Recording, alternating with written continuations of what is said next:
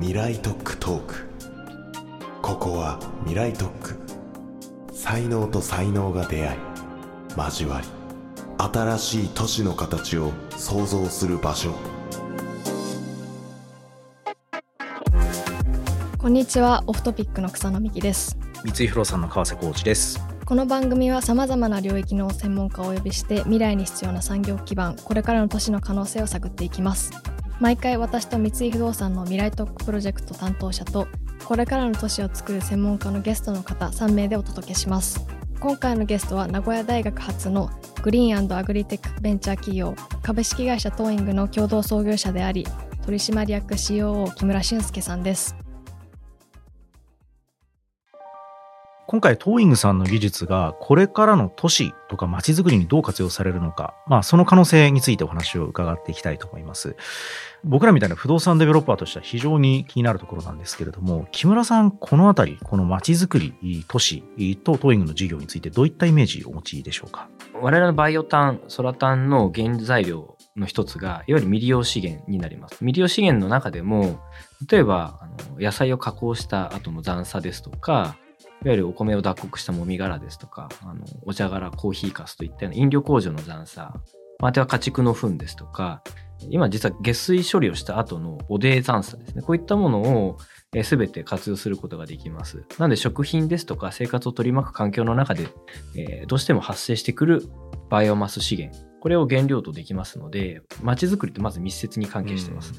で、これらの原材料というのが、まさに世の中的には産業廃棄をされている、いわゆる廃棄物と呼ばれる分類のものではあるんですが、我々から見ると宝なんですね。うん、で、こういったものを、えー、最終的に、今は例えば焼却炉で燃やされる。あるいは、いい例でいくと、バイオガス発電所で発電の原料とされるみたいなことはあるんですけれども、それ以外に大量に利用できるユースケースが存在しないので、うん、そこに我々としては着目をして、もちろんバイオガス発電所ともあのカニバることはなくて電気も必要なんで、まあ、電気も作りながら一方で、えー、農業資材として生まれ変わらせることによってこれを現地の農業に返していくといわゆる一つの都市町の中で生まれるものを再び農地に返していくと。うん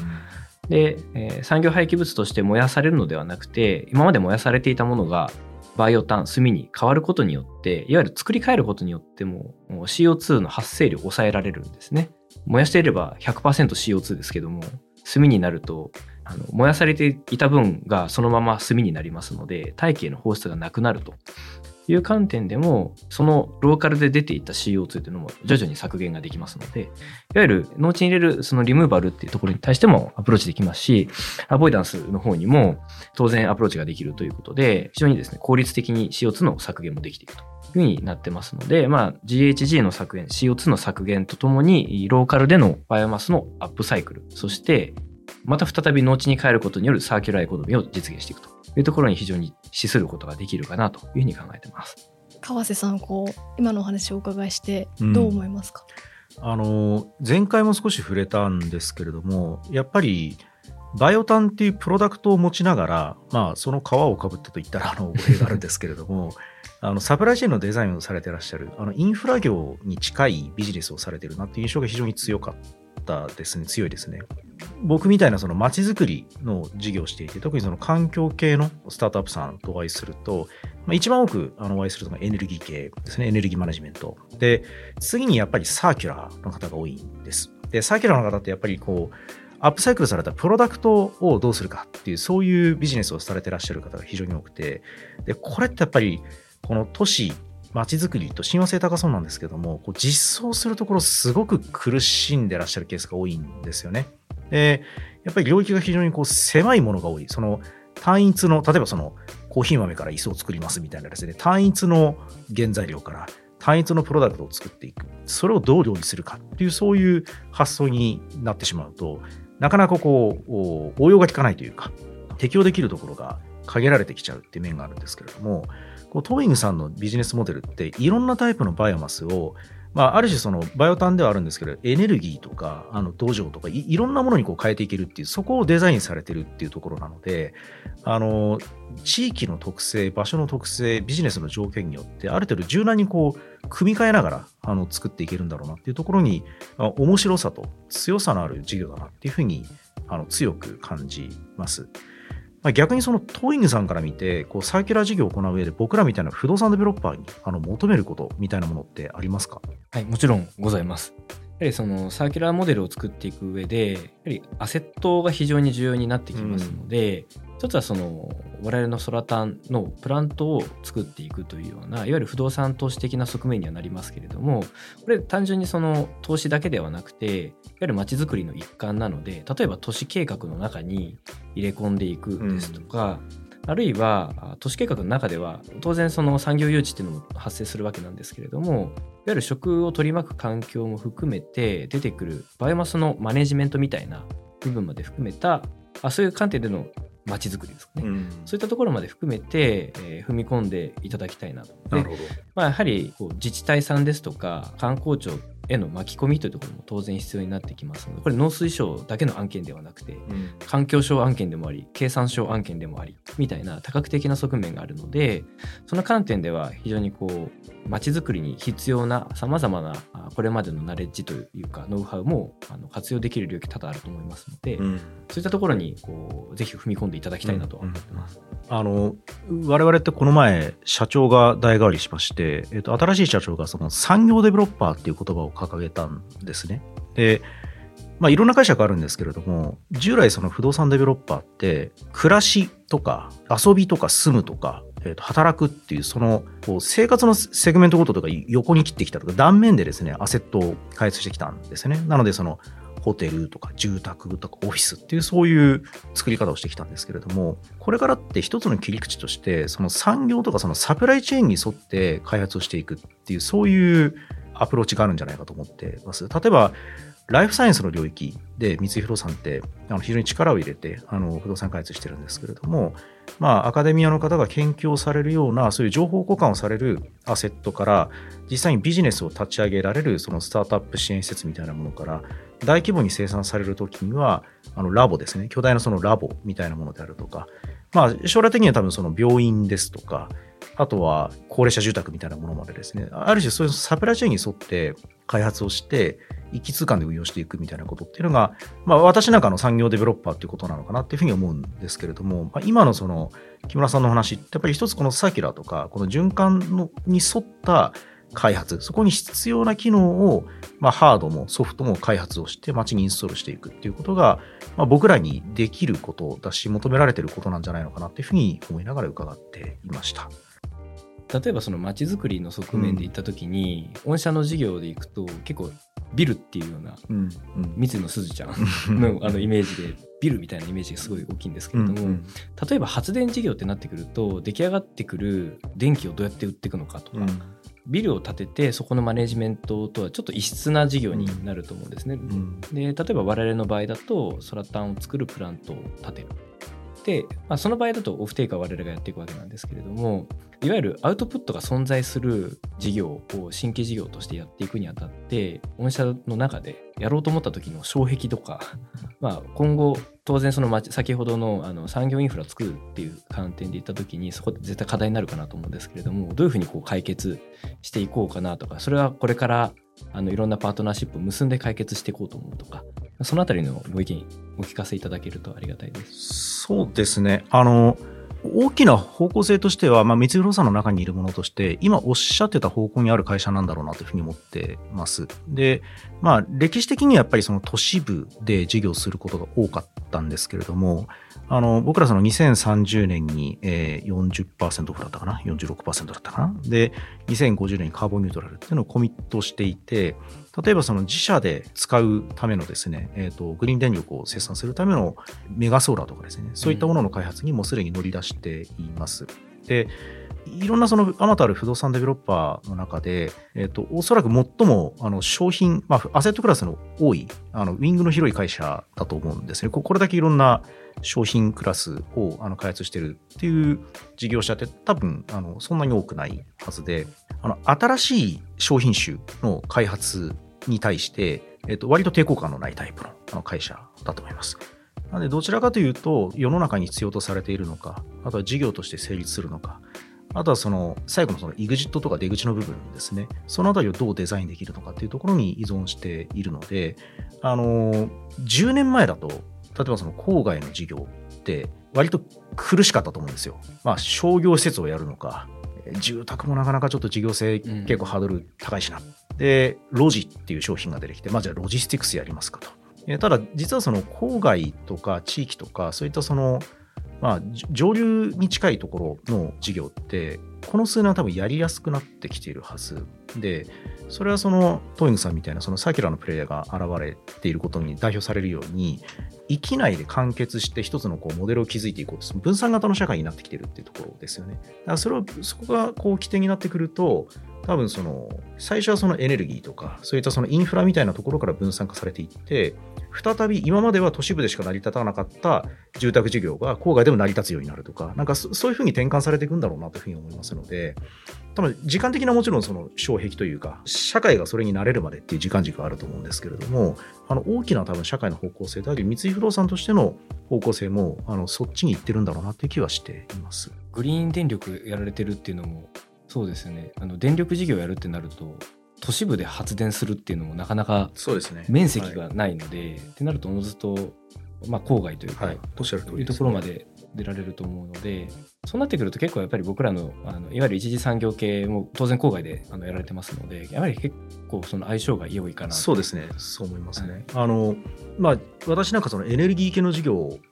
あのいろいろ触ることが多いのでまあ、たまに議論したこともあるんですけど、都市部で完結できるかと、そのエネルギーを生産するところから使うところまで、まあ、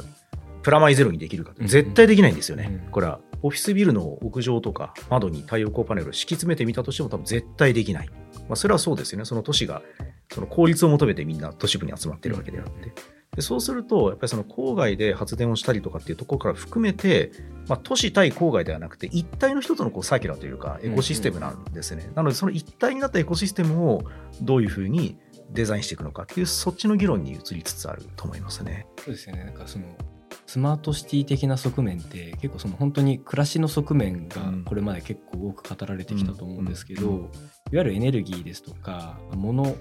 生産されるものですとか、まあ、物流含めたインフラ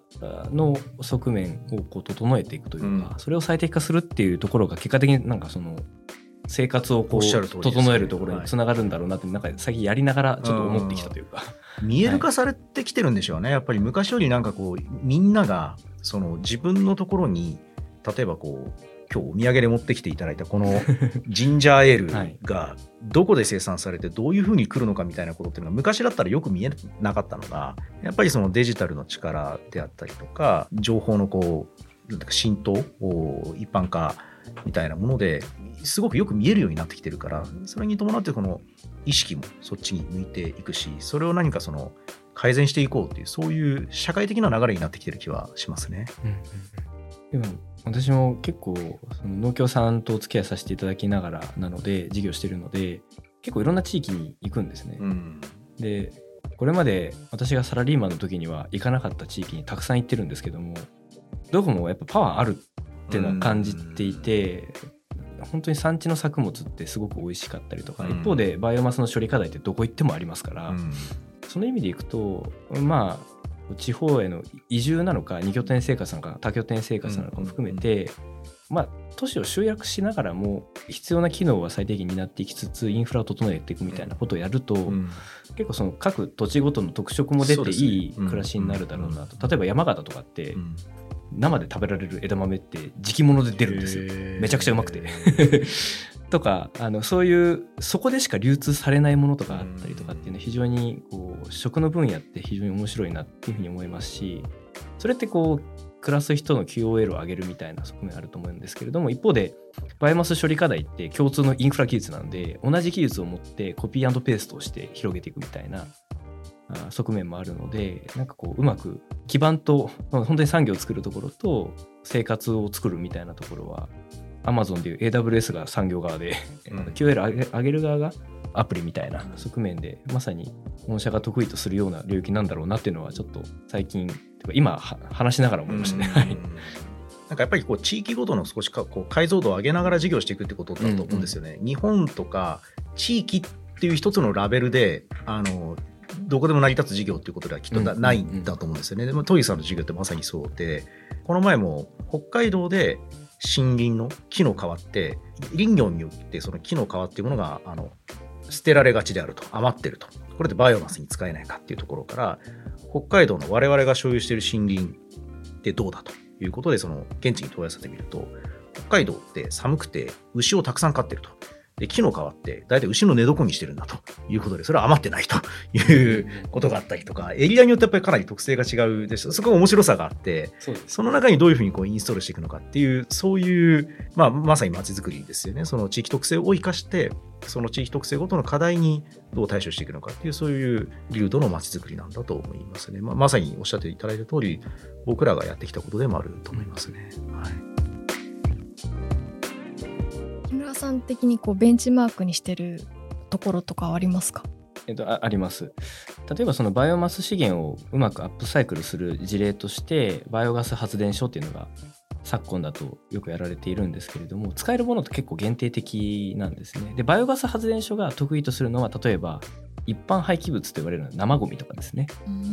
お弁当を作るところで出てくる品質の安定しないというとあれなんですけどもお弁当っていっぱいいろんなもの入ってるじゃないですか、うん炭にするとここから取るとご飯なんだけどここから取るとスパゲティだみたいな、うん、なんかわけのわからんようなことになっちゃうんですがそうい。うぐちゃぐちゃなものを発電に使うととにかく全部あのメタン発酵っていうプロセスを使って一色単に発酵してしまって電気を作るっていうのはバイオガス発電所とか得意とするんですがそういったものは結構見てます。逆にバイオガス発電所が不得意な原材料とかっていうのはやっぱりあってちょっと乾いてるものとかですね。そういったものは不得意だとかっていうふうになってますのでそこのカニバリがないように適材適所でそれをマネジメントするものなので、まあ、そういったところでそれでも使われてないものってどういうものがあるんだろうかとか。そのあたりはあの非常にベンチマークしますね、はい、資源としてのバイオマスの、まあ、奪い合いというかそうですね。競合できるだけ避けていく一緒に避けていくってそういうことですね。はい、これ面白いのが例えばもみ殻って最近結構活用の事例が出てき始めているので、ないところには結構なかったりするんですがでも困ってる農協は山ほどやっぱりあって地域特性はあると。例えば東北の日本海側はおしなべて大体もみ殻で困ってるんですね、牛がいないので。でも日本海側は牛がいるのでもみ殻の処理に困ってないんですけど、うんうん、牛の糞の処理で困ってるんですね。なんで場所によって結構違うんですね、まあ、そういう場所の特性に合わせてやはり使いこなせてないものっていうところを見つけていって奪い合いが起きないように先行して我々がこう踏み込んでいくと。はい、鶏の糞なんかもねその鶏の数と農地のバランスで全然こうお金を出して引き取ってるところからあの買われてるところまでなんかばらつきあるって言いますもんね。そうですね。また鶏の糞ってものすごく臭くて はい牛と豚と鳥の中で鳥が一番臭いんですよ。あそうなんですか、はい、びっくりするぐらい。で、はい、これもだから堆肥にされるとかまあ先ほどのあのガス発電使われたりもするんですけれどもむちゃくちゃ臭いのでだったら炭に変えた方が臭くないよねと。炭は匂いませんので。いわゆるまあデュアルユースにもなると思うんですね。堆肥が好きな方々もいらっしゃいますし、うんうん、あのバイオガス発電やっぱりやりたいって方もいらっしゃるので100%こっちにくださいってわけではないんですけど、うん、はい、ムラがあるバイオマスっていうのはこのバイオ炭にする TOWING としては得意なんですか？ムラがあるものはあまり得意ではないです、ね、そんなイメージありますね。はい、やはり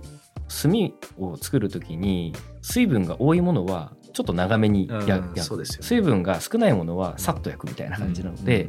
えどっちに合わせるか中途半端になってしまうと、生焼け状態になってしまうことが考えられるのでできるだけ単一のものというのを、え得意としてます。あのトーイングさんが行われている事業ってそのサーキュラーだったりとかそのサプライチェーンをデザインする、まあ、ある種産業を作っていくっていうそういうビジネスだと思うんですけれども産業としてのこう農業に対する課題感みたいなものって何か感じられてますか？もちろんありまして特にその農業における課題というのがまさに人手不足というとあれなんですが、うん、やはりあの人手がなかなか少なくなってきているというふうにやはりありますので最近だと海外からの特定技能実習生受け入れをするっていうことで、人手を確保していくってこともあるのはあります。で、街づくりの中に、やはりこの農業と農業の体験というところも含めて、織り込んでいくというのは非常に重要だというふうに考えてまして、これ人手不足という側面もあるんですが、一方でその植物に触れるというのは、うん、まさに東京の中でも、うん、都市部の中でも公園があるかのように、やはりこう植物の触れ合いって QOL を上げていくことにも非常につながりますので、深くディープに農業に入っていくってこともそうなんですが農業体験を通じて自分たちが食べているものをこう感じるというか、うん。手に取るうん。手触りのあるものにしていくってことをすることによって別にあの今だと反応反 X みたいな感じで言われるケースもありますけれども新たなその街づくりの側面の中で単純な人手不足の解消ではなくて自分たちが食べるものを自分の手で取っていくみたいな側面もあってしかるべきなんじゃないかなっていうのは私も思ってますので、うん。そこから興味が生まれてくれば農業を修行とする方も出てくる可能性もあるなというふうに感じてますのでいわゆるそのスマート化による解決っていうのはそれはそれであると思うんですけれども世界全体で見ると人口増えてますんでむしろそういった方々が自分たちが食べるものをこううまく自分たちでマネジメントしていくみたいなところで農業体験って非常に重要なのかなというふうに思っております。都市農園をされてる事業者さんとお話しすることがあるんですけれどもあの都市部の農園って場所さえ調達できてしまえばあの基本的に借りたすぐ着くそうなんですねで私もその昔ちょっと農業やりたい週末農業やりたいなと思って探すと結構郊外に行かないと空いてなかったりするんですよでその昔そのトーイングさんともう3年ぐらい前はビルの屋上でやりますかみたいな話をしてたのを今思い出したんですけども、また改めてそういうその世界観なんかも、やっぱりちょっとこう、今立ち止まってもう一回考えてみてもいいかもしれないなというふうには今強く思いました。多分、技術の進歩とか、あとそのデジタル化によって、昔だとここで都市農業はできなかったけど、今はできるみたいなことも多分出てきてると思うんですよね。で、やっぱりそういう観点で、郊外で我々が事業をやっていくってこと以外に、その今まで郊外で行われて、都市部では行われていなかったことっていうのを都市に持ち込んでみるっていう、うん。そういうアプローチも面白いなっていうヒントを今得た気がします。いいですね、うん。そこから逆に郊外に行っていただける方もですよね。はい、出るかもしれない、うんそうですよね。はい、うん。やってみたら面白かったからもっと大規模にやりたいとかですね。うん、ありますよね。うん川瀬さんはその週末農業したいって思ったきっかけは何だったんですか？土と触れたかった。結構そういうのありますよね。うんありますねはいありますね。うん。なんか、私、20代後半からもうずっと超都心居住者なんですよ。なので、コンクリートジャングルみたいなところにずっと住んでるので、うん土に触れて自分で作った野菜っていうのを食べてみたかった。うん。ちょっとわかります。確かに、ええそれは東京に住んでるとうん。思いますね。思いますよね。うん。うん。私もそうで、うちのベランダはもういろんな木で埋まってますね。木？もうはい、柚子の木とか オリーブの木とか、もう妻からはいい加減に もう苗を買ってくるなと言われますね。はい。